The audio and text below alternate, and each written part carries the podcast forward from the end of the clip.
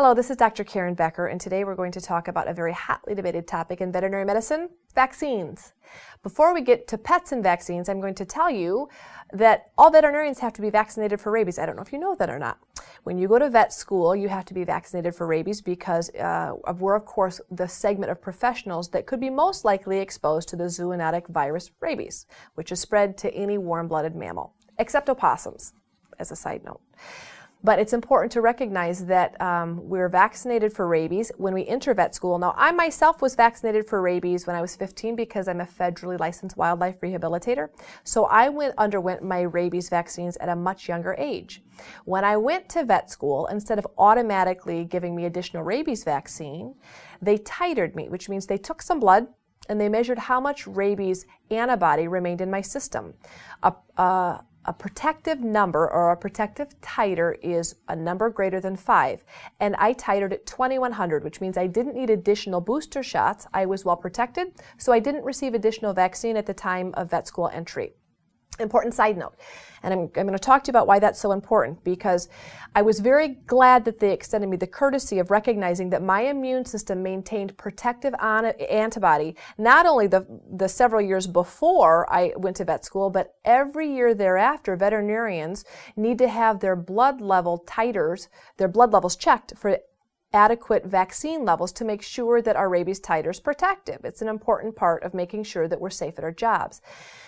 So here's what's interesting. Every year, veterinarians are titered for adequate rabies vaccine levels, but the concept of titering or measuring how much vaccine remains in the system is not extended to dogs and cats. What we will tell you about dogs and cats is that we recommend, as a profession across the board, that your pets received annual rabies and parvo distemper adenovirus parainfluenza leptochrona Lyme bordetella if you're a dog, and an F C V R vaccine, minimally, maybe feline leukemia, and some additional non-core vaccines if you're a kitty owner. We recommend that you receive these vaccines on an annual basis, not just as puppies and kittens, but every year for the rest of your pets' lives. So there's some startling differences. Needless to say that if your children are vaccinated, you eventually stop. Dogs and cats receive vaccine almost always at six, eight, ten, twelve, fourteen, sixteen weeks, a booster at one year of age, and then annually thereafter, which ends up being a tremendous amount of vaccine over a lifetime. Not to mention that once geriatric pets become old and begin suffering from potential degenerative diseases, we don't honor the fact that the immune system could be struggling and in need of less vaccine. We just continue to vaccinate. This has brought about a whole host of issues, not only health issues for dogs and cats, but a whole host of ethical issues with veterinarians who are beginning to recognize that there's a problem here. We know that the two-pound teacup poodle gets the exact same dose of vaccine as the one hundred pound Rottweiler. We know that the same exact vaccine that protects the three hundred fifty pound tiger at the zoo protects the ten pound house cat. There's no dose difference depending on the weight of the pet. Not to mention that there's also a one-year and three-year rabies vaccine. Many, many pet owners aren't even aware that there's a three-year vaccine that exists.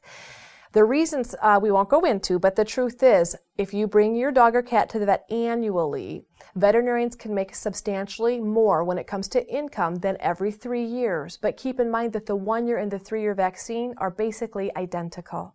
So what we know to be true is this. Of course, we want your pet protected against disease. We want to make sure that your pet is on, in no circumstance going to be potentially open for infectious disease. But there's a huge difference between being protected against disease and toxic with vaccine.